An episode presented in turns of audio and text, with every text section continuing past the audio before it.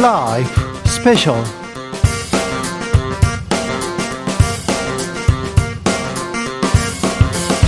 2023년 1월 28일 토요일입니다. 안녕하십니까. 주진우입니다. 토요일 이 시간은 일주일 동안 가장 중요한 일들 정리해드리는 그런 시간입니다. 시사 일타 강사 두 분 모셨습니다. 양지열, 박지원 변호사 어서오세요. 네, 안녕하세요. 네. 아, 오늘이 주진우 라이브 천일째 되는 날. 와우. 축하드립니다. 오래됐나요? 네, 천일째입니다. 아, 그동안 힘들었나요? 네. 많이 울고, 많이 천일 웃고, 동안? 네. 네. 일들이 워낙 많으니까 네. 어, 천일이 평온하게 간 게 아니라 뭔가 사건 사고들 뭐 정치적 변동들이 그렇게 많았네요. 천일이면 뭐 진짜 우리나라가 몇 번 왔다 갔다 했던 것 같은데요. 그러게요. 앞으로 어, 다가오는 천일 동안도 여러분들한테 좋은 뉴스, 좋은 뉴스, 정확한 뉴스, 진실된 뉴스, 정의의 편에서 약자의 편에서 전해드릴 것을 약속합니다. 선물 준비했습니다. 네, 그래서 선물 준비했는데요. 천일 축하 메시지 보내주시면 추첨을 통해서 다섯 분께 모바일 치킨 교환권을 보내드리겠습니다. 지금 바로 카카오톡 플러스 친구 주진우 라이브 검색하시고 메시지 보내주시기 바랍니다. 잘리지나 마라 이런 분들 많은데 걱정하지 마십시오. 네.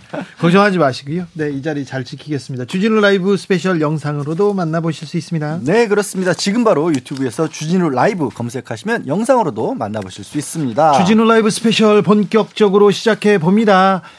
이재명 대표가 오늘이죠. 오늘 검찰에 출석했습니다. 아, 이재명 대표 출석을 놓고도, 어, 정치권에서 여러 반응이 나오는데요. 민주당에서 미스터 쓴소리. 아, 이상민 의원은 어떻게 보고 있는지, 민주당의 비주류 의원들은 어떻게 생각하고 있는지 한번 들어볼까요?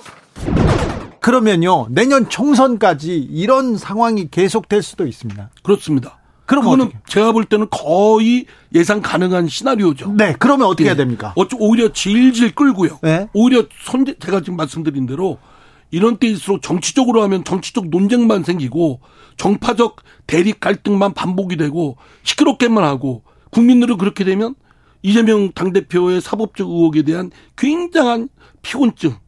아, 너무 세상이 시끄럽다. 네. 뭐냐 도대체. 이렇게 하는 그것이 현실화될 가능성이 높다고 생각됩니다. 네. 오히려 이재명 당대표가 수사를 받겠다라고 적극적으로 요구를 하고 지금 본인한테 놓여 있는 여러 가지 수사 의혹이 여러 검찰청에 있지 않습니까? 네. 또 선제적으로 수사받겠다는 걸 적극적으로 나서야 되겠죠. 아, 지금 선제적으로, 아니, 적극적으로 나서서 검찰 조사에 응하고 있잖아요. 소환에 응하고 있고요. 하여튼 뭐 그 어쨌든 국민들한테는 네.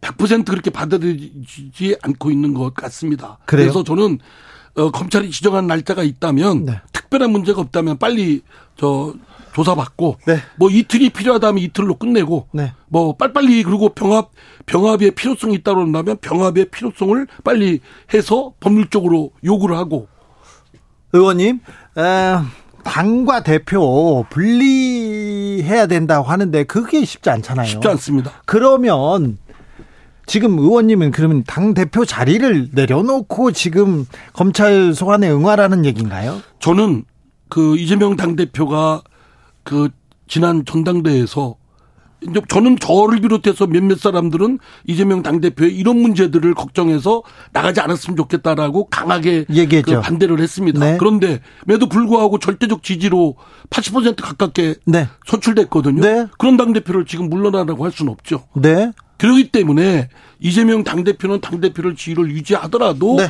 당에 번지는 파문이 번지거나 위험 부담이 번지지 않도록 최대한 당과 자신의 문제를 차단시키는 노력을 해야 됩니다. 국민의힘이나 또 반대편에서는 최대한 이렇게 이재명과 민주당을 묶을 거 아니에요. 그러면 그거를 잘 이제 마- 말씀한 대로 쉽지 않은 거지만 이 손실과 피해를 어차피 부담이 있는 건 틀림없습니다. 네. 사법적 리스크를 당이 부담하는 건 틀림없는데 네. 이거를 최소화하는 노력이 필요하다고 생각됩니다. 자, 검찰은 소환 조사 후에 구속영장을 청구하든 기소를 할 겁니다. 불구속 기소하든 기소를 할것 같습니다. 네. 그러면 어떻게 됩니까? 예, 불구속 기소를 한다. 기, 그 기소하면요. 기소하면 재판이 이제 이어지겠죠. 이어지죠. 저는 근데 그게 당원 이제 80조 뭐그 예. 기소되면 당직자들은 원칙적으로 당직을 물러나도록 되어 있지 않습니까? 네. 사실은 저 개인적인 생각은 그 원칙을 지켰으면 좋겠습니다. 이재명 당대표도. 기소가 된 이상은 당대표를 일단 물러나서 무고함을 밝히는데 전력을 다하고 네. 무고함이 밝혀지면 복귀하도록. 네. 그러나 이제 삼, 삼항 예외 조항이 있죠.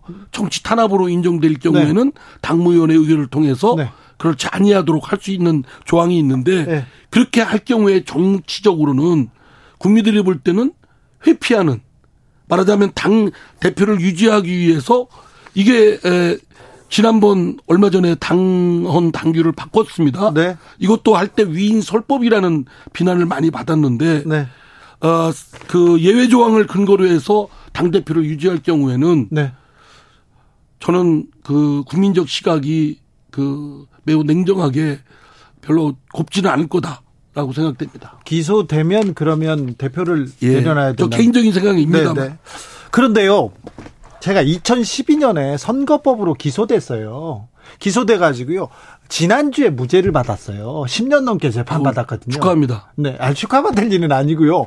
그거 언론인에서 언론인이 선거 운동했다고 모든 언론인들한테는 표현의 자유를 주면서 어 그때 박근혜 정부 이명박 정부였습니다. 이명박 정부 때 어, 저만 쫓아다니면서 기소했거든요.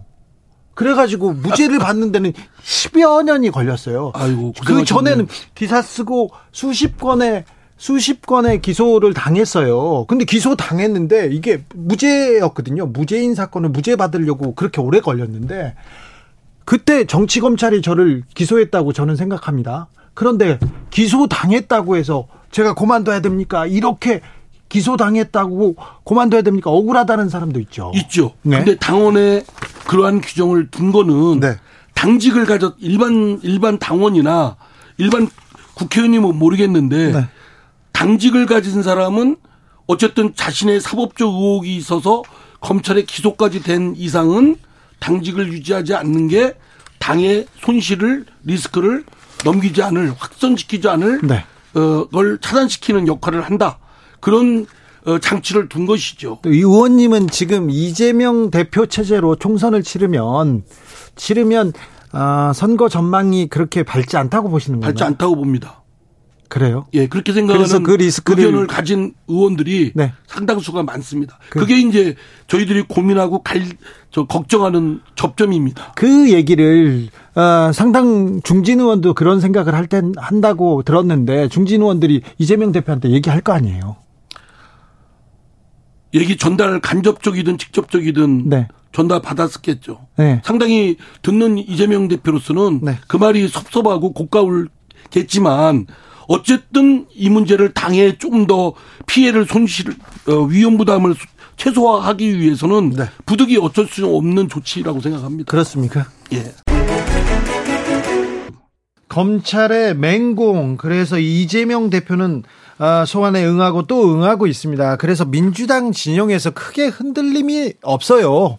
없는데 검찰의 맹공 때문이라고 봅니다. 저는 사실 말씀하신 것처럼 민주당의 주류 의원들 같은 경우에 그러니까 주류라는 표현은 삼가고요. 뭐 많은 분들 오히려 더 많은 분들은 별로 흔들리지 않고 있죠. 그리고 이거를 이제 적극적으로 방어하겠다는 목소리인데 네. 뭐 우리 청취자분들께도 여러 가지 의견들이 있다는 걸 또 전해드려야 되니까 이상민 네. 의원 얘기도 들어봤고요. 민주당은 저뭐 자유롭게 의견을 많이 네, 냅니다. 많이 냅니다. 그리고 이제 진짜 법적인 문제는 차치하고라도 이상민 의원이 말씀하신 것처럼 당 대표직을 물러놓고 나래놓고 이제 다른 분이 만약에 총선을 치르게 된다라고 한다면 대안이 과연 어떻게 존재할 수 있을까라는 질문부터 나올 수밖에 없어요. 사실 이 대표 당 대표 출마했을 때도 적절하냐 아니냐 가지고 그때도 되게 시끄럽거든요. 근데 결국 대안이 없었던 거거든요. 게다가 지금 말씀하신 것처럼 검찰의 총 공세 때문에 벌어진 일이라고 보고 있는 민주당 지지자들도 많은 상황에서 네. 만약에 이재명 대표가 당대표를 물러나게 될 경우에는 민주당에 대한 지지도가 또더 떨어질 수도 있거든요. 지지자들 사이에서는. 그렇죠. 검찰 수사를 바라보는 시각차가 분명히 있는 것 같아요. 네. 민주당의 다수, 뭐 제가 정확한 어떤 얘기는 안 하겠습니다. 아주 많은 수는요, 당원을 비롯해서 지지자를 비롯해서 많은 수는 검찰 수사를 정치 보복으로 규정을 하고 있어요. 그렇죠. 네, 근데- 검찰이 너무 사나워요. 예, 예를 들어서 뭐 일반 국민이나 국민의힘 지지자나 그렇게 안 보는 사람이 더 많지만 네. 민주당 측에서는 그렇게 보기 때문에 이상민 의원 같이 보는 소수 시각도 민주당 내에서는 있다고 봐야 될 것 같고요. 네. 뭐 이게 당연히 이 얘기가 될 수 있는데 언론에서 주목을 하는 것 같아요. 소수가 그 많지는 않아요. 예를 들어서 뭐 종천 의원, 박용진 의원 등등 이상민 의원, 뭐 서른 의원 등등 적, 적은 수인데 이분들이 얘기를 한마디 할 때마다 이게 확성기처럼 커지는 모양새가 있는 것 같고요. 아, 그런 측면도 더 있네요. 많은 수는 지금 양 변호사가 얘기한 것처럼 검찰 수사체를 아예 정치 보복이나 정치적 수사로 지금 보는 경향이 민주당 내에서는 더 많습니다. 그런데 이번에 대장동 문제로 이렇게 소환됐는데 또 백현동 문제도 또 수사하겠다. 중앙지검이 나섰다. 이런 보도가 바로 어제 나왔어요. 아, 그 얘기는요. 백현동 관련해서는 이제 기, 저 부지에 용도 변경을 해줬다라는 게 혹시 특혜로 주어진 게 아니냐. 그래서 집을 지을 수 없는 곳에 아파트를 짓게 만든 게 아니냐. 그 과정에서 뭐 기부 체납 같은 것도 편을 제공한 게 아니냐라는 부분인데요.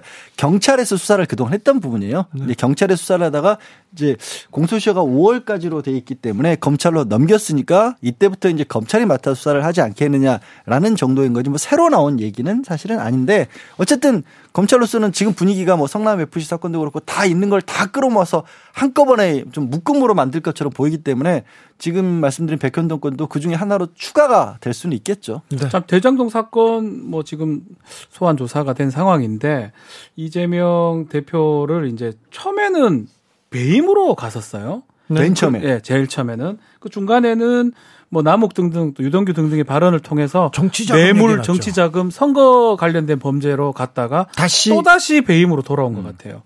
또 더더군다나 최근에 이제 공개된 이른바 정영학 녹취록 뭐 공개는 된 이미 검찰은 이미 다 알고 있었는데 오래 전부터 공개됐죠. 예, 검찰 알고 있었는데 이모 방송에서 이 전면을 다 공개를 했습니다. 그 내용을 또 들여다보면 그 안에는 사실 이재명 얘기는 없어요. 거의 없어요. 네. 이재명 얘기는 없고 그분이라는 것도 없고 결국은 검찰은 이거를 다 알고 있었던 거예요. 이 녹취록을 갖고 수사를 시작했는데 음. 수사가 뭔가 왔다 갔다 한다는 모양새입니다. 네. 왔다 갔다 하는 모양새고 뭐 저는 저는 이제 법률가적 시각 봤을 때는 네.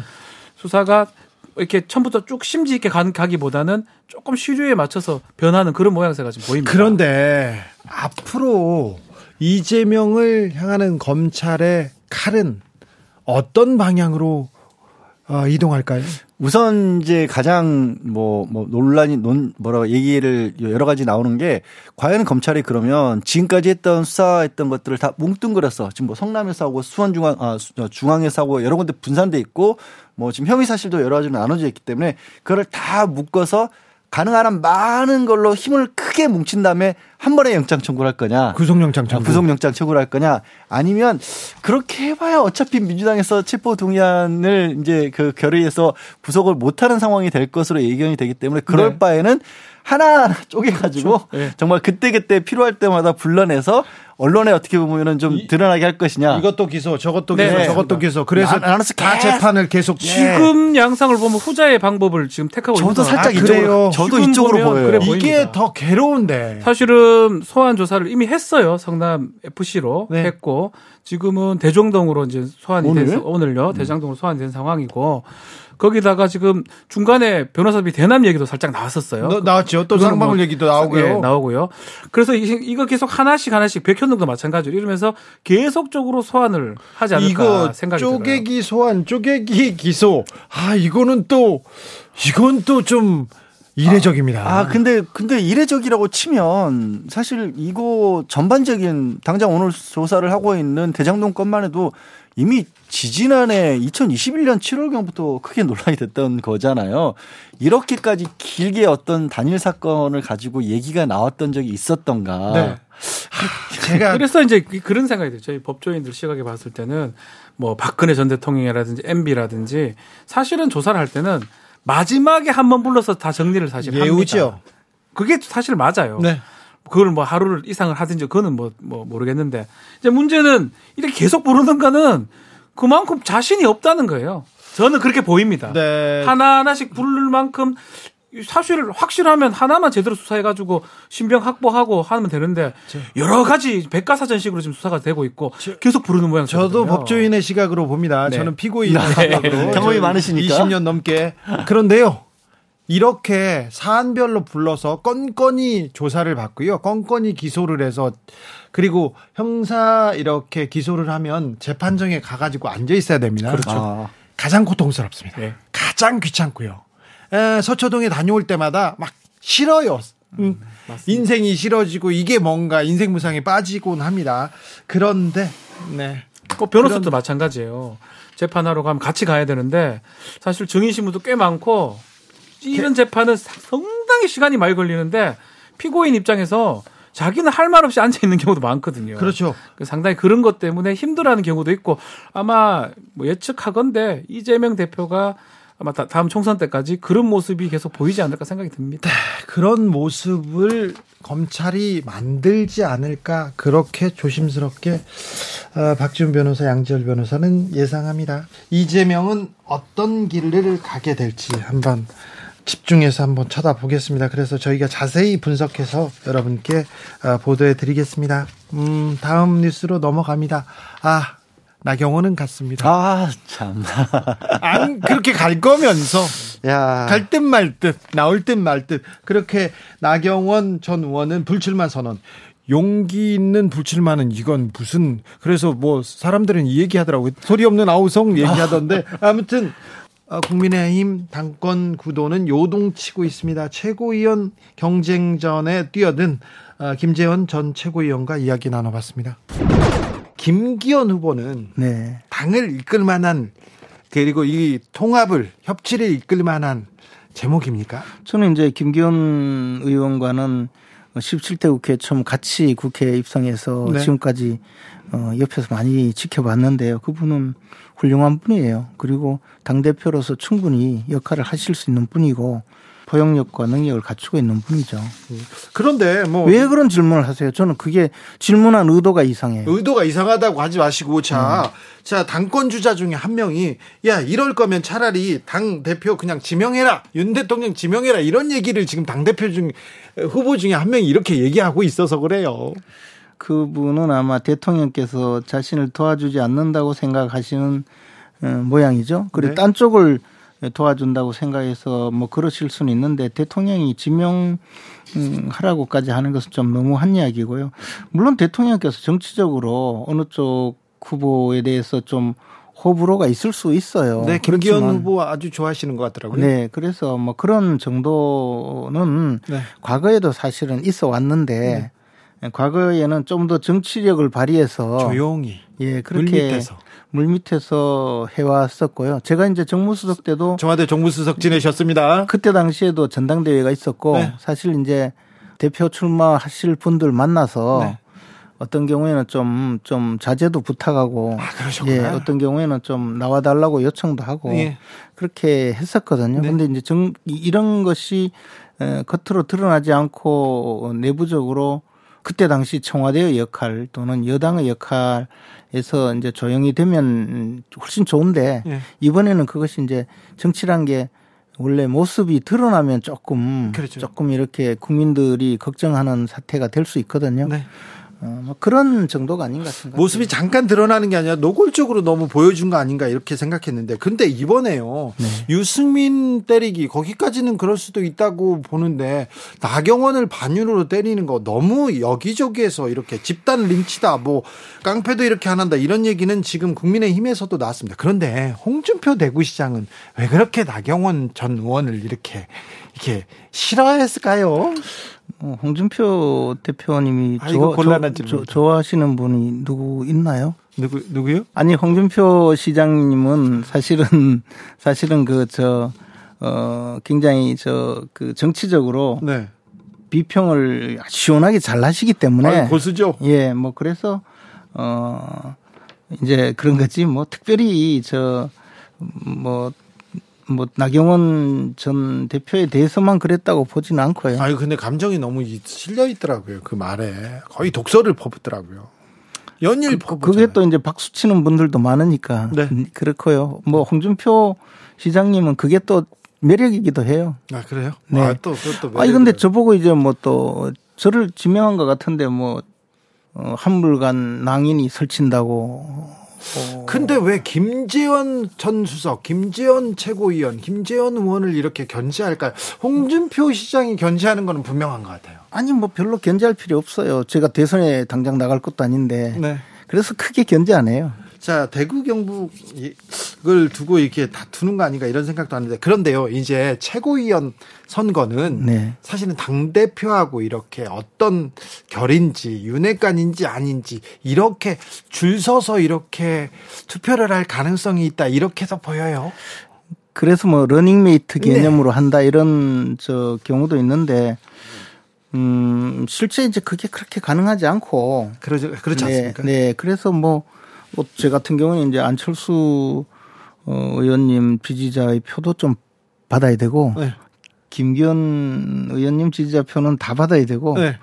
뭐, 어, 그렇습니까? 이런 입장이기 때문에 저는 아유 그 지난 당대표 선거 이준석 바람이 돌풍이 불 때도 호련이 혼자서 딱 단기 필마로 나와가지고 김재원 최고위원님은 최고위원 딱 됐잖아요. 이번에도 되시겠죠, 뭐 아, 그렇게 생각하면 큰일 나요. 큰일 납니까? 네, 선거는 항상 어, 가장 어려운 국면이라고 생각하고요. 후보자는 앓는 소리부터 배워야 돼요. 아 그렇습니까? 네. 낮추고 네. 겸손하게. 네. 그런데 왜 국민의힘은 낮추지 않습니까? 왜 대통령은 낮추지 않습니까? 어, 대통령은, 대통령은 이제, 어, 만약에 너무 낮추게 되면요. 국가의 상징이기 때문에 네. 그것도 뭐 별로 좋은 모습이 아니고 국민의힘은 사실 굉장히 낮추고 있다고 봅니다. 국민의힘이 낮추고 있다고요? 네. 국민의힘이 이제 겸하게 어, 국민들의 삶을 보살피고 보듬어야 되고 보듬고 보살피는 모습을 자꾸 보여줘야 돼요. 혹한이고 난방비 폭탄 나오고 그러는데 그래서 지금 두 배 올려서 아니. 난방비 바우처를 지급하겠다고 오늘에서야 그 얘기가 나왔고 지금까지 어제까지만 해도 나경원 그 전까지는 유승민 그 전에는 이준석 이런 식으로 그 전에는 많이 안 추웠어요. 안 그랬습니까? 네. 알겠어요. 경북에서 삼선 의원을 했고 청와대 정무수석을 했고 그런데 지도부 입성하지 않아도 충분히 어, 본인의 목소리를 낼 만한 그런 그 경륜과 힘이 있는데 최고위원회 나서셔야 되는 이 당권에서 이 당 지도부에 입성해야 되는 이유는 뭔가요? 저는 이제 지난번 사실 이준석 전 대표 시절에 최고위원으로서 같이 네. 일을 했거든요. 근데 네. 그때 그 전까지는 사실 제가 원외 인사가 최고위원을 해서 뭐 하는 모습이 네. 제가 뭐 그렇게 주목해서 본 적이 별로 없었는데 예. 그때 당시에는 영선의 대표였을 뿐만 아니고 네. 전체적으로 당이 굉장히 지리멸렬했어요. 겉으로 예. 보기에 뭐 많은 뉴스가 있었지만 실제 내부적으로 의사결정 과정이라든가 당의 여러 가지 진로에서 굉장히 문제가 많았었거든요. 그리고 그 과정에서 제가 참 어, 많은 고통을 겪으면서 지도부에서 역할을 했었는데 그러면서 아, 최고위원이 당의 방향을 정하고 의사결정에 참여하는 것이 굉장히 중요하다고 느꼈어요. 네. 그래서 지금 우리 당에서 총선을 맞이해야 되고 또 우리 당이 지금 처한 여러 가지 현실이 집권 여당으로서 헤쳐나가야 될 많은 어려움을 어, 해결해야 하는데 제가 최고위원으로서 함께 참여해서 좀 기여를 하고 싶다는 생각을 어, 할 수밖에 없었습니다. 그리고 그런 것이 얼마나 소중한 것인지 제가 최고위원을 해보지 않았다면 모르겠는데 네. 최고위원 한두 분이 이상한 판단을 하고 같이 동조할 때는 굉장히 나쁜 결과가 있었거든요. 그래서 저는 음 제가 이제 그런 부분에서 우리 이 당을 위해서 또 나라를 위해서 역할을 해야 되겠다고 생각했습니다. 두 분의 그 부분에서 다른 후보에 비해서 강점이 있겠네요. 예, 자. 저는 뭐 자신 있습니다. 태영호 지성우 의원 출마 선언을 했고요. 김재원 의원 그리고 다 장해찬 청년재단 이사장 했습니다. 그리고 많은 청년들이 지금 어, 출마하겠다고 하는데 어, 다른 최고위원 후보군들 어떻게 보세요? 뭐 다 훌륭한 분이고요. 특히 태영호 의원님 같은 분은 이제 우리나라가 얼마나 또, 어, 이 저 포용력 있는 사회인가 뭐 그런 면을 좀 보여준다고 봐요. 근데 앞으로 또더 어, 훌륭한 분들이 현역 의원들이 많이 출마하지 않을까 생각하고요. 예. 또 홍준표 시장님이 저렇게 동료를 하시니까 대구 경북에서도 또 많은 분들이 출마하지 않을까 네. 생각합니다. 지금 그럼 홍준표 시장은 대구 경북에서 최고위원 나가야 된다 이 얘기하는 거예요? 방점은 최고위원 나갈 에, 사람도 없으니 다 싹 가라 이런 예, 그렇게 얘기하셨더라고요. 무슨 얘기예요? 그냥 그냥 하여튼 저 대구 경북에서 좀 많은 인재들이 나왔으면 좋겠다라는 그런 의미이신 것 같은데. 네. 정치 고수로 이걸 물어 또 물어보고 나경원 전 의원은 이제 어떤 정치적 역할을 할까요? 제가 만약 조언을 한다면 어 시간을 두고 우리 당에서 저 당선되기 조금 어려운 곳에서 어 묵묵히 일해서 당선돼 오시는 것이 좋은 방향이 아닐까. 아 험지로 가서 거기서 지금도 지금도 최험지예요. 어디 가요?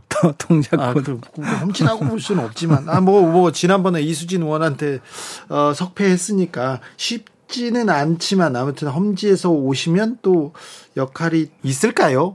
이게, 아, 아니, 윤핵관들. 저는요 그게 아니고 이, 저 나경원 전 대표만큼 우리 당에서 성공한 여성 정치인은 어, 지금 현재 갖추고 그만큼 없어요. 그런 사람이 없는데 너무 많은 이렇게 상처를 입어서 정치적으로 조금 뭐. 피폐해지지 않을까요? 글쎄 이제 그것은 물론 저 개인적으로 극복을 해야 될 과제이긴 하지만 나경원 전 대표 정도의 정치력을 갖춘 분이라면 충분히 극복할 수 있으리라고 생각합니다. 자, 박근혜 정부의 청와대 정무수석을 지내셨습니다. 박근혜 콘크리트 지지층 그리고 막강한 영향력을 가지고 있었습니다. 정치력도 발휘했습니다. 근데 그런 분도 자기가 원하는 사람을 못 세웠는데 이 가능하다고 보십니까? 당선이 가능하다는 그런 의미이시죠? 네. 저는 뭐 충분히 이 지금은 가장 안정적으로 당선 가능성 안에 든 후보가 김기현 후보라고 생각하고 있습니다. 아, 그래요? 네. 네. 그리고 이제 지금 뭐 여론조사라고 나오는 것은 추세는 어, 어느 정도 볼 수는 있지만 여론조사 자체가 이것은 여론조사라고 하기 좀 어려운 조사예요. 왜냐하면 모집단 자체가 당원이 아니고 두 번째는 지금 표본 자체가 그천명 정도를 물어서 그 중에 지지자를 추출해서 뭐 지역별 연령별 분포 상관없이 그냥 저 비율을 내는 거거든요. 아직은 뭐 당원 뭐 그리고 세밀하게 지금 여론 조사를 하지 않아서 그렇겠지만 근데 네. 만약에 네. 만약에 윤핵관이 세운 후보 대통령이 센 후보가 당권 경쟁에서 만약에 진다면 어떻게 되는 겁니까? 아니 이제 뭐 그럴 가능성이 저는 거의 별로 없다고 별로 봐요. 없습니까? 네. 주진우 라이브 김재현 전 최고위원과 얘기 나눴는데요. 제가 윤핵관한테 허락은 받으셨어요? 봤더니 천하의 김재원이 당황해서 말을 못하더라고요. 얼굴이 빨개졌어요. 그런데 자죽 써서 안철수 주는 거 아닙니까? 근데 지금 한 얘기들을 벌써 언론들이 굉장히 걱정을 많이 해주세요. 그 보도가 계속 나와요. 왜 언론이 그렇게 걱정을 하는지 모르겠어요. 그러게요. 근데 그러면서 이제 윤석열 대통령이 심지어 그 1월 26일이었나요? 나경원 전 의원 이제 불출마하고 나서 그 다음날 바로 어, 주요 본인 주변에 있는 가까운 분들을 불러서 이제 오찬도 했지 않습니까? 그렇죠. 다른 그- 정치인들도 네. 계속 만나고 있죠. 그 자리에서도 와 지금 혹시라도 벌써 이게 이제 안철수 의원 쪽으로 유리하게 작용할까봐 걱정되는 그런 논의들을 먼저 시작했다 라는 얘기부터 나오거든요. 저는요 이렇게 된다는 얘기는 벌써부터 어 나경원 전 의원 불출마 유도 이후 안철수 의원에게로 바로 그냥 칼날이 넘어가는 느낌이에요. 압력이. 그래요? 예. 그 일- 일단 언론에서부터 이게 불편하다는 식으로 써, 쓰고 있잖아요 지금. 그렇죠. 어부질이라는 네. 얘기가 나오는데 이거 자체가 좀 선입견. 네. 그죽 써서 안철수 여기에도 선입견이 들어가는 뭐 얘기예요. 그 죽서서 안철수란 말 자체가 언론이 보기에는 그냥 아무것도 한일 없는 안철수 의원이 가져간다라는 식으로 언론이 왜 이렇게 걱정을 해주는지 모르겠어요. 맞습니다. 자 나경원 전 의원 이제 불출마를 했는데 뭐 저희는 여기서 저는 불출마할 거다 출마하기 어려울 것이다 계속 얘기를 네. 했었는데 결국은 뭐 기자회견까지 지금 불출마를 해버렸어요. 네. 그래서 사실 그런 상황인데 왜 저는 그- 좀 그렇게 예상을 했냐면 윤석열 대통령이나 지금 그 마음이 너무 확고하기 때문에 그래서 이준석 전 대표 그 이후에 유승민 전 의원 때문에 룰도 바뀌었고요. 뭐 그 다음에 나경원. 아니 그 나경원 전 의원한테 반윤이라고 이렇게 조리돌림을 해가지고 주저앉히는 거는 좀 너무 심했어요. 심하긴 하지만 그 어떤 지향점은 똑같았거든요. 네네. 그렇기 때문에 지금 안철수 의원을 얘기를 했는데 저는 안철수 의원도 그 다음 타선 타순이 아닌가 생각이 들어요. 네. 뭐 지금 제 순서대로 얘기를 했습니다. 이준석, 유승민, 나경원, 안철수. 결국은 뭐 어떤 식으로 하든지 김기현 대표가 되는 어떤 전당대를 가기 위해서 뭐 계속 저- 진행이 될 것 같고 뭐 일부에서는 나경원 전 의원이 안 나오니까 안철수 의원이 혜택 볼 거 아니냐 혜택 보면 또 다시 막을 겁니다. 다른 식으로. 어, 네. 뭐 그런 생각이 들어요. 지금 이미 뭐 견제는 네. 들어간 것 같은데요. 아니 지금 뭐 상황 자체가 저는 참 이 정치가 이렇게까지 요동치는구나를 또 한 번 느끼는 게 저희들도 몇 주 동안 얘기를 하면서도 안철수 의원 얘기는 죄송하지만 빼놓고 거의 하지 않았어요. 그렇습니다. 이렇게까지 올라오리라고 또 생각도 못 했었고. 그랬습니다. 근데 안내비 상한가칠이라고는 누가 알았겠습니까? 그러게요. 야, 이게 진짜 저 시사방송 하는 사람들이 아무 이런 데서는 쓸모가 없는 게 본인들이 그렇게 얘기를 하면서도 주식 살 생각은 못 해요. 웃자고 한 얘기고요. 네. 근데 이것도 저도 마찬가지 생각입니다. 만약에 어 지금 전당대회가 뭐 당장 한 뭐 일주일, 열흘 이런 정도라면 큰 의미가 있을지도 모르겠지만 3월이잖아요. 아직 시간이 많이. 시간이 너무 많이 남았습니다. 그렇습니까? 네, 시간이 너무 많았고 그리고 좀 전에 얘기한 것처럼 나경원 전 의원에 대해서 그렇게까지 해서 나전 의원이 뭐 불출마 기자회견하면서도 뭐 솔로몬 재판을 언급하면서 진짜 엄마가 누구인지 좀 봐달라라고 굉장히 사실 저는 울분이 느껴질 정도였거든요. 가짜 엄마야 너희들은. 네. 근데 그게 역효과를 낼 수 있어요. 사실 당에 있는 사람들 입장에서는 이렇게까지 해도 안 되는구나라는 생각을 할 수가 있거든요. 그러니까 안철수 전 의원에 대해서도 윤심이 작동하지 않는다라는 메시지가 분명해지면 의원들 입장에서는 야 저쪽으로 가봐야 나중에는 결국에는 도움 안 돼.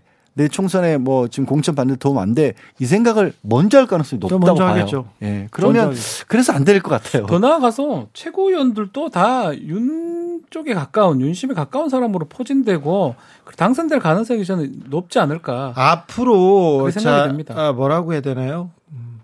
음, 원 플러스 원이나 네. 패키지 이렇게 해서 자 누구 누구 누구 이렇게 연대설 계속 나올 거예요. 그렇죠. 나오, 나, 나오고 또 아직까지는 변수가 유일하게 남아 있는 게 유승민 전 의원 나올 수 있냐 이 부분인데 저는 뭐 나오긴 어렵다고 나 보고 만약에 유승민 전 의원이 움직이려면 빨리 움직여야 될 것 같은데요. 시간도 놓친 것 같고요. 제가 봤을 때는요. 나오기도 힘든 상황이 아닌가 싶어요. 나오게 된다면 뭔가 또 다른 어떤 그림이 또 그려질 수 있는데 나오지 않고 저는 국민의힘 전당대회는 지금 사실은 시간이 꽤? 마- 꽤 많이 남았지만 저는 거의 정해진 것 같아요. 아니 그러니까- 그런데 국민의힘 전당대회에서 정부 여당 아닙니까? 지금 윤석열 정부 초기 아닙니까? 이 나라를 이 정치를 어떻게 이끌겠습니다. 이렇게 하고 민생을 챙기겠습니다. 난방비 챙기겠습니다.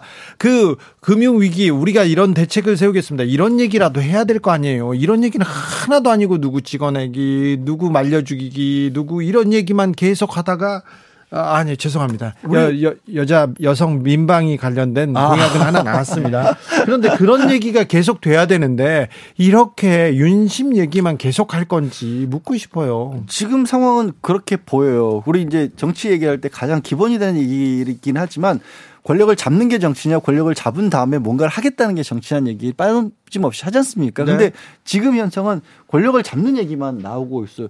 사실 이거는 연장선상에 있는 게 어, 윤석열 정부 출범 이후에도 사실 권력을 잡았지만 그 어떤 이전 정부들에서 했던 것처럼 뭔가 아 윤석열표 정치가 이거다 내지는 윤석열표 국가 비전은 이거다라는 부분에 있어서는 크게 아직은 와닿는 게 아직도 없거든요. 전 정권 문재인 정권하고만 싸우고 있잖아요. 아니 당장 난방비만 해도 지난 이번 주 되게 추웠는데 난방비도 문재인 정권 탓을 하는 목소리가 여당에서도 더 많다 보니까 그렇게 보면 결국에는 볼 거는 야 어떤 일을 한다기보다는 권력을 잡는 데 쪽에 아직까지는 치우쳐져 있는 게 아니냐. 저 하나 물어볼게요. 네. 그런데 자 황교안의 파괴력은 어느 정도일까요? 저는 없다고 봅니다. 강신업의 아, 뭐. 파괴력은요? 없다고까지. 강, 강신업 변호사는 뭔가 있을 수는 있지만 지금 분위기상으로는 쉽지 않은 그럼. 마지막으로 네. 극우 유튜버들이 지금 대거 대거 지금 당권을 잡겠다고 그리고 최고위원 되겠다고 윤심이. 돼야 됩니다. 윤심이요? 윤심을 얻지 못하면 지금 분위기상으로는 뭐 그 누구도 될 수 없습니다. 그래도 가세연에서 막 윤심 이렇게 아니, 자기들이 윤심 하면 안 되고요. 예, 윤심 정말 이렇게. 윤심이 나와야 돼. 최소한 간절을 좀 가든지 그 정도는 돼야 되겠죠. 아, 근데 그렇긴 하더라도 저는 좀 걱정스럽게 보고 있긴 해요. 왜냐하면 이분들이 뭐 누구라고 구체적으로 말씀은 안 하겠지만 출마 선언을 할 때마다 국민의힘 내에서도 정말 주요 뭐 중진급 의원들이 축사를 하고 있고 거기 직접 찾아가고 있거든요. 지금 그러고 예, 있더라고요. 그러고 있어요. 그러니까 물론 진짜 아주 현실적으로 그분들이 갖고 있는 뭐 100만이 넘는 구독자 수를 가지고 있고 영향력이 크다는 것까지는 알지만 글쎄 그, 그 영향력이 크다는 것만으로 전반적인 어쩌면 좀 확장성이나 이런 부분에 있어서 있다고 해야 될까? 그러니까 당장 아주 강성인 사람들의 어떻게 보면은 뭐 움직임이나 이런 걸 좌우할 수 있을지 모르겠지만 전체 국민들에게 얼마만큼이나 호구력, 호소력이 있을까를 따져보면 그렇지 않은데 당장 눈앞에 보이는 게 있으니까 힘이 그렇죠. 크니까. 아니 김재현 최고도 그렇게 굉장히 괜찮으신 분들이다. 대선 승리에 혁혁한 공을 세웠다. 그러면서 굉장히 어좀 축혀 세우더라고요. 그런데 지금 어 저런 극우적인 얘기를 하는 사람들 를 듣는다고 그 사람들한테 지금 계속 정치인들이 찾아가고 있어요. 정강훈 목사한테 계속 네. 어, 정치인들이 찾아가고 있지 않습니까? 약간 그게 불협화음 같기도 한데 뭐 어쨌든 간에 저는 정리가 될 것 같아요. 네. 어쨌든 근데 그, 그렇게 함으로써 예를 들어서 대통령실이나 그쪽하고 뭔가 좀 소통이 되거나 그러면 부각이 될 수 있지만 그게 아니라면 지금 상황 전당대회 상황에서 쉽지는 않을 것 아니, 제가- 저는 뭐박 변호사 말 맞대로 최고위원까지 되리라고 기대하는 생각하는 건 아니고요. 예. 안 되더라도 네. 그분들의 영향력이 이렇게 크다는 것이 이미 보여진 걸로 그분들은 또 본인들이 해왔던 일들을 계속해서 유튜브 내에서 범위를 넓혀갈 거예요. 할 거예요. 네. 그럼 앞으로도 이분들의 입김이 그렇게 작용을 할 거란 거죠. 알겠습니다. 자, 박근혜 정부 때 보수 극우 유튜버들이 국정원이나 청와대 사주를 받아서 그리고 전경련, 삼성의 돈을 받아서 어떻게 활동했는지 어, 폭식 투쟁에 배우는 삼성이었다. 그 기사를 제가 썼습니다. 네. 제가 지금 자 여러 목사들 그리고 극우 유튜버들이 지금 국민의힘 지지자들 지지자들이 아니라 국민의힘 어, 지도층에 어떤 영향을 미치는지 취재를 열심히 해서 주진우 라이브에서 말씀드리겠습니다. 여러분께서는 지금 주진우 라이브 스페셜을 듣고 계십니다. 주진우 라이브 스페셜 이게 나라냐 어떻게 지킨 민주주의인데 민주주의가 핍박받고 지금 질식사하게 생겼다 그러면서 민주화 운동을 이끌었던 원로들이 비상시국 회의 개최를 제안했습니다. 지금 위기다. 지금 나서야 된다. 이렇게 얘기하는데 이 위기 어떻게 헤쳐나가야 하는지 우리 사회의 어른 함세웅 신부와 이야기 나눠봤습니다. 제야 민주화 운동하신 원로 57분이 비상시국 개- 회의 개최하자 이렇게 제안했는데 왜 비상 회의를 해야 됩니까? 네, 이걸 준비하기 위해서 예. 한두 달, 석 달 동안 많은 분들이 고심을 했어요. 네. 지난해 11월부터 아, 이 어려운 시대 때 우리가 뭔가 아, 얘기를 하고 네. 또 국민들, 특별히 청년들과 함께 대화를 해야 되지 않냐 이런 생각 끝에 에, 안을 내놓았는데 또 저희보다 조금 그 젊은 세대 뭐 네. 그래도 60대 되시는 분들이 어 위에서부터 내려오는 것보다는 밑에서부터 의견을 모으는 게 더 좋기 때문에 저희들이 그냥 발언하는 것보다 제안 형식을 취하는 게 좋겠습니다. 이렇게 제안을 하면 그 제안을 기초로 전국 방방곡곡에서 네. 그래서 2023년 3월 1일을 계기로 네. 1919년 3일 독립선언 했던 그 열정을 가지고 우리 시대를 바꾸도록 그리고 이 검찰의 그러한 폭주 또 특히 일부 불의한 그 검찰들의 독단적인 행동에 쐐기를 받고 네. 이 정권을 꾸짖고 네. 그리고 특별히 이제 그또 남북 긴장 관계 있지 않습니까? 예. 어떠한 경우에든지 네. 전쟁을 해서는 안 된다. 네. 평화 길로 나가야 된다. 예. 이런 내용들을 또 저희들이 제안을 했고 네. 그것도 나가서 우리가 마침 1953년 그 정전협정 70년을 맞는 해거든요. 아직도 예. 남북 관계는 정전 상태에 있는 거예요. 예. 이거를 평화의 상태로 평화협정으로 바꿔야 된다.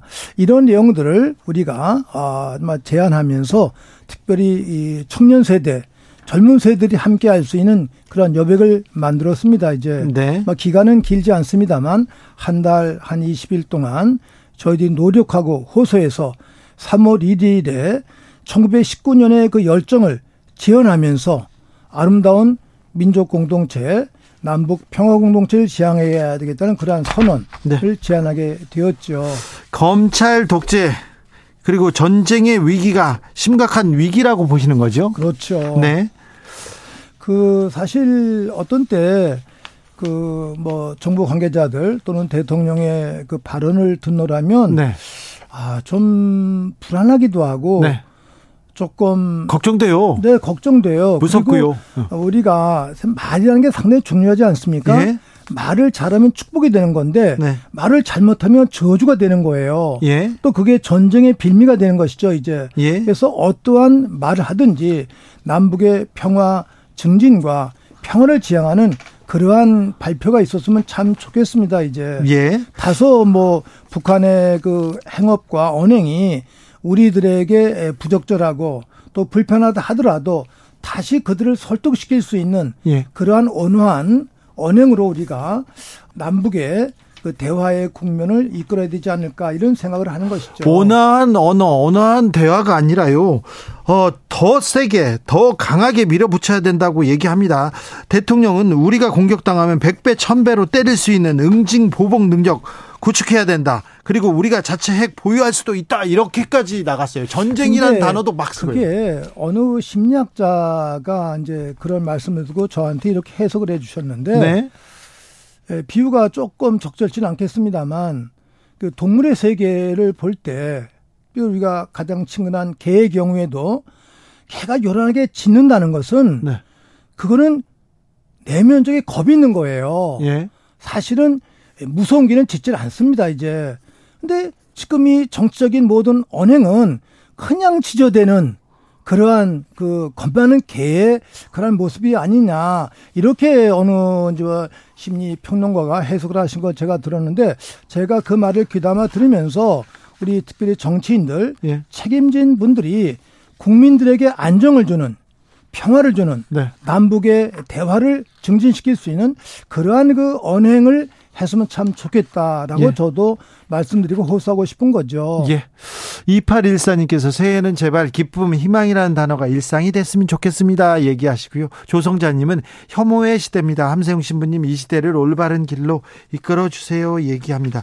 얼마 전에 국정원이 국가보안법 관련해서 민주노총 이렇게 압수수색하는 장면 봤는데 어떤 생각 드시던가요? 아, 정말 시대 착오적이죠. 그야말로 옛날 방법을 가지고 그 국정원이라는 그 뿌리가 중앙정보부, 예. 안기부 그러면서 여기까지 왔는데 네. 물론 뭐 긍정적인 일도 많이 했습니다만 네. 또 아주 크게 나쁜 일은 간첩을 조작을 했거든요. 아니 간첩을 잡긴 잡아야죠. 네. 그런데 간첩을 조작하면 안 네, 되는데. 조작을 하고 또 무고한 사람들을 네. 간첩으로 만들고 네. 그래서 그것이 그 후에 진실화해위원회를 통해서 네. 국가를 통해서 법원을 통해서 무죄가 확정된 분들이 수십 명, 수백 명에 이르고 있습니다. 이제 그리고 그들에게 국가 보상금을 또 줬죠. 우리가 줬거든요. 네. 그거를 국가 정보원 그 수사관들, 검찰들, 경찰들이 책임을 져야 돼요. 그런데요, 이 국정원이 이번엔 간첩이라고 이렇게 수사하는 건데요. 예. 아예 간첩 아니죠. 아니에요? 그냥 소리만 요란한 거예요. 그 사람들의 그 사고 자체가 너무 경직되어서 예. 좀안 됐어요. 그렇습니까? 예, 시대착오적인 그런 방법을 아직도 하는구나. 중앙정보부에서도 신부님 몇 번 잡아갔잖아요. 예. 많이 잡아갔잖아요. 아, 자, 저요? 네. 전 잡아가지 않고 제 발로 그냥 걸어갔어요. 알겠어요. 네. 그런데 그때도 간첩이라고 했습니까? 신부님한테. 저한테요? 네. 저한테는 간첩이라고는 안 그랬어요. 그러면 간첩 신부. 간첩을 도와주는 사람. 아, 그래요? 어, 근데 괜찮으셨죠? 예, 예, 네네. 예. 어, 자, 윤석열 정부가 계속해서 법과 원칙, 법과 원칙 계속 얘기하는데 그 윤석열 정부가 외치는 법과 원칙은 어떻게 보이십니까, 신부님한테는? 아이, 그냥 공부 못하는 학생이 네. 그냥 교과서만 이렇게 계속 가지고 있고 외우는 것 같아요. 성경 말씀을 비유하자면 네. 실천이 없는 사람에게 예수님께서 나더러 하느님께 나더러 하느님 하느님 또는 주님 주님 한다고 다 하늘나라에 들어가는 것이 아니다. 하느님의 말씀을 듣고 실천하는 사람이라야 들어간다. 이러셨거든요. 예. 그러면 법, 법, 이거잖아. 법 이전에 법을 말하기 전에 법을 진- 지키고 준수하는 그러한 모범인이 돼야 되는데 네. 오늘날 물론 훌륭한 법조인들 많이 계시지만 그동안의 검찰의 흑역사 예. 우리 민주주의를 탄압하고 독재의 신여가 되었던 그러한 부끄러운 역사가 있거든요. 예. 그런 거를 먼저 깊이 반성하고 예. 이제는 그러한 세상이 다시는 올 수 없게끔 만들어야 되는데 오히려 그러한 불의한 독재를 지금 검찰이 지금 시작을 하고 있는 거예요. 그게 더 안타깝고 마음이 아프고 또 슬퍼요. 이런 내용들. 네. 사실 제가 다른 기회에도 말씀을 드렸습니다만 한국의 검찰 역사라는 건 흑역사거든요. 예. 이승만 그 시대 때는 친일 경찰입니다만 경찰이 주도권을 가지고 있었어요. 그 경찰의 하수인 격이 된 것이 검찰이었어요. 예. 또 박정희 시대 독재 시대 유신 독재 시대 때는 중앙정보부의 하수인이었어요. 예. 전두환 또 군부 독재 시대 때는 군인들의 하수인이었어요. 네. 87년 6월 항쟁 이후에 우리 청년 학생 시민들 노동자와 농민의 힘으로서 민주주의를 이룩하고 헌법을 바꾸면서 비로소 검찰권을 가지게 되었는데 그 검찰의 독립권은 우리 시민 국민 청년들이 찾아다 준 것이었거든요. 예. 그럼 그 기본 정신을 따라야 되는데 그렇게 얻은 그 검찰의 자율권을 이 검찰이 검찰권을 남용하면서 오히려 국민들을 짓누르고 있는 거예요. 예. 이건 사실은 모순이죠. 너무 슬퍼요. 가슴이 아픕니다. 너무 슬프다는 이 현실이 너무 슬프다는 함세웅 신부의 얘기 듣고 왔습니다. 지금 친재벌 반노동 너무 심각하고요. 민생은 그냥 아, 내팽개치고 그냥 검찰 독재로 가고 있다. 전행을 저지르고 있다. 민주주의에 퇴행하고 있다. 이 얘기합니다. 특별히 전쟁 위기로 몰아가면서 정치를 하고 있다고 이 부분에 대해서는 굉장히 걱정했는데요. 이렇게 얘기하시는 분들이 많은가 봅니다.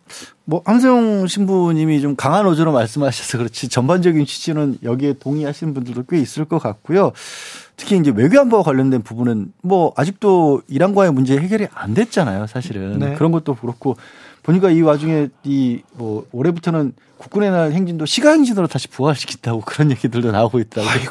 그러니까 어 이게 이렇게 풀어가야 되나라는 생각이고 저는 한 가지 이제 한승우 신부님 말씀하신 거에 반론을 제기하자면 신부님이 이제 교과서만 외운 것 같다라고 얘기하셨는데요. 그렇죠. 이 지금 공부 저 윤석열 정부 공부 못하는 학생이 근- 교과서만 외운 것 같다. 근데 제가 배운 법학 교과서에서는 이런 내용 안 나왔었어요. 그래요? 제가 본 법학 교과서에는 요즘 나오고 있는 뭐 어떤 검찰의 주장 이런 이런 부분들이 좀 과한 것 같은데 교과서랑도 다른 것 같다는 생각이 듭니다. 저는 오히려. 우리가 이제 법치주의, 민주주의 얘기를 하는데 형식에는 맞아 떨어지는 것 같은데 그 내용이나 실질은 아닌 것 같아요. 네. 그 노동 정책도 마찬가지고요.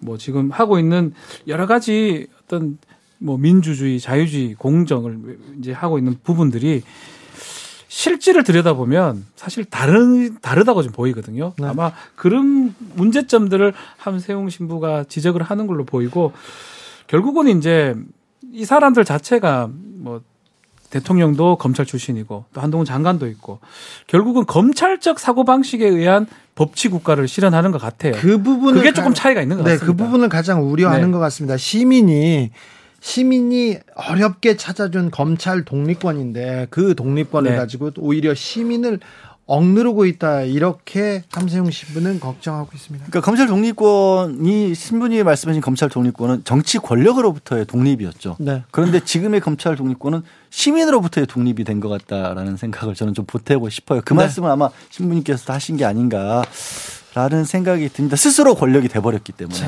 네. 그렇죠. 국민들이 지금 길가에서 아, 떨고 있는 것 같습니다. 조금 보호받아야 되는데 당연히 존중받아야 되는데 공권력으로부터 이렇게 떨고 있는 것 같은 그런 2023년 겨울을 지나고 있습니다. 자, 돗자리 한번 펴보겠습니다. 다음 주 신문 일면은 누가 됩니까? 저희가 오늘 방송에도 계속 얘기를 했지만 다음 타자는 안철수 이제, 의원입니다. 이제 나경원 없어요. 없어요. 나경원 나올 수가 없고요. 이제 이제 뭐더 이상. 뭐 당분간 꽤 오랫동안 안 나올 것 같고요. 예. 안철수 의원이 이제 주목받을 수밖에 없어요. 그렇습니까? 네. 저는 안철수 의원이 일면에 자주 등장할 것이다. 일면에 자주 등장하는데 어떤 식으로 나올까요? 좋지는 않을 것 같아요. 좋진 않아요? 저는 그렇게 봅니다. 어, 혹시 또 뭐 부동산, 뭐 사업, 가족 얘기 그런 얘기. 그것도 될 수가 있고요. 어쨌든 간에 나올 것 같아요. 근데 나경원 전 의원에 대해서는 뭐 장재원 그다음에 네. 특별히 홍준표 홍준표 시장도 아주 저격을 했거든요. 어, 엄청나게 저격했죠. 부동산 얘기하면서. 근데 그럼 안철수의 저격수로는 누가 나설까요? 안철수의 글쎄 안철수 의원 같은 경우는 사실 당내에 그렇게 가까운 인물들이 별로 없어요. 사실 그런데 대척점에 있던 이준석 전 그렇죠. 네. 그러니까 지금 이준석 전 대표가 장외에서 좀 응원을 해줬으면 싶은 생각을 할 텐데 응원도 하던데? 둘이 너무 아 근데 사이가 너무 안 너무. 개인적 사이가. 아, 응원하는 거 아니에요? 그래서 손잡은 거 아니에요? 아, 그 그래서 그게 그게 하나 저는 아, 변수구나. 변수기래요. 뭐냐면 그 정도의 개인적 감정까지 드러냈던 두 사람도 그렇죠. 어, 윤석열 대통령과의 대치점이라는 걸로 뭉칠 수 있을까? 네. 그거 저는 주목해 봅니다. 와, 관전 포인트. 이거 재밌다. 재밌겠네요. 자, 근데 이준석 전 대표 움직이겠죠? 근데 약간 이준석 전 대표가 조금 좀 늦게 나온 느낌이에요. 아, 조금 일찍 예. 얘기를 꺼냈어야 자, 됐을 것 유승민 전 같은데. 의원도 그렇고요. 이준석 대, 대표 대표도 그렇고요. 그 유승민, 그러니까 이준석 전 대표야 본인이 지금 나설 수는 없는 상황이니까 늦게 나왔다고 치더라도 유승민 전 의원 같은 경우도 어느 정도 역할은 해줘야 하지 않을까. 본인이 대표가 안 나오더라도 그러면 조금 더 범위를 넓혀서 유승민 의원까지도 안철수 의원과 혹시 뭔가 연결점이 될지. 근데 이 타이밍 얘기를 저희도 계속 했었는데 나경원 전 의원도 시간을 자꾸 못 잡고 있었는데 유승민 의원도 1월 초를 이후로 방송 섭외도 잘 안 하는 것 같고 안 아니요, 되는 것 본인도. 안 나오시는 본인도 것 안. 나오고 그런데 타이밍을 좀 놓친 게 아닌가 생각이 들어요. 자, 그럼 윤석열의 정치력에 지금 아, 국민의힘은 완벽하게 지금 이렇게 동조하는 장악된 그게 정치력일까요? 네. 아, 그렇죠. 아, 뭐 정치력에는 여러 가지가 있기 네, 때문에. 네. 저는 국민의힘이 처한 아주 독특한 상황 때문에 되는 것 같아요. 네. 지금 야당 하다가 여당이 됐는데 아주 소수 여당이고 윤석열 대통령은 정치해 본 적이 없어요. 정치 인맥이 없습니다. 그러니까요. 독특한 상황이 지금 이렇게 만든 것 같아요. 양지열 변호사 다음 주 신문 일면은요. 아, 저는 저도 말씀드렸잖아요. 이준석? 네, 안철수 옆에 이준석. 이준석이요? 네, 같이 묶어서. 이준석은 어떤 어, 어떤 행보를 보일지 이준석의 입 주목됩니다. 그런데요, 김건희 여사가 여성 의원들 이렇게 자주 만납니까? 아니 원래 지난번 이제 어, 대통령실 오찬하는 과정에서 다 한번 여당? 인사들 모셨을 이렇게. 때 여성원들만 따로 만나겠다라는 얘기를 했었고 그 이후에 여러 가지 개인적으로 정치적 행보라고 볼 수밖에 없는 모습들을 보였잖아요. 네. 그런 뉴스들이 쭉 나가는 가운데서 이 의원 여성원들과 식사를 하겠다라는 뉴스가 나오는데 주르륵 어, 다 없어요. 없어졌어요. 그러니까 그게 어떤 일이죠? 아니, 그러니까 너무 그렇게 부각되는 것 자체가 어 좀 견제라기보다는 조심했던 게 아닌가. 근데 그 동안의 상황을 보면 또 조심한다기보다 오히려 드러나는 걸 좋아했던 것 같은데 이번에는 또 의외의 행보를 보였어요. 뭔가 충돌이 일어나고 있는 것 같아요. 대통령실 안에서도. 저는 그런 느낌이 많이 듭니다. 아 근데 대통령실 안에서 김건희 여사의 행도 행보를 막을 수 있는 사람이 아, 있다고요? 모를 저는 좀잘 알지는 못하지만 그게 이해가 잘 안 가요. 아니 저는. 근데 보도는 왜 이렇게 사라졌을까요? 그러니까 그런 게 좀 혼란스럽습니다. 일사불란하지 못한 것 같아요. 혼란스럽죠? 그럼 주진우 라이브에서 취재를 해가지고 자세히 이렇게 말씀드릴 테니까 뭐 궁금해요. 이거 왜 그래요? 그러면요 저희들한테 이렇게 보내주세요. 그러면 저희가 자세히 분석해서 자세히 알려드리겠습니다. 앞으로 천일 동안도 저희는 열심히 한 자리에서 진실만 정의만 그리고 여러분만 보고 달려가겠습니다. 주진우 라이브 스페셜 여기서 인사드립니다. 양지열 변호사 감사합니다. 네 고맙습니다. 박지훈 변호사 고맙습니다. 네, 주진우 라이브 스페셜은 여기서 인사드립니다. 다음 주 월요일 오후 5시 5분에 돌아오겠습니다. 지금까지 주진우였습니다.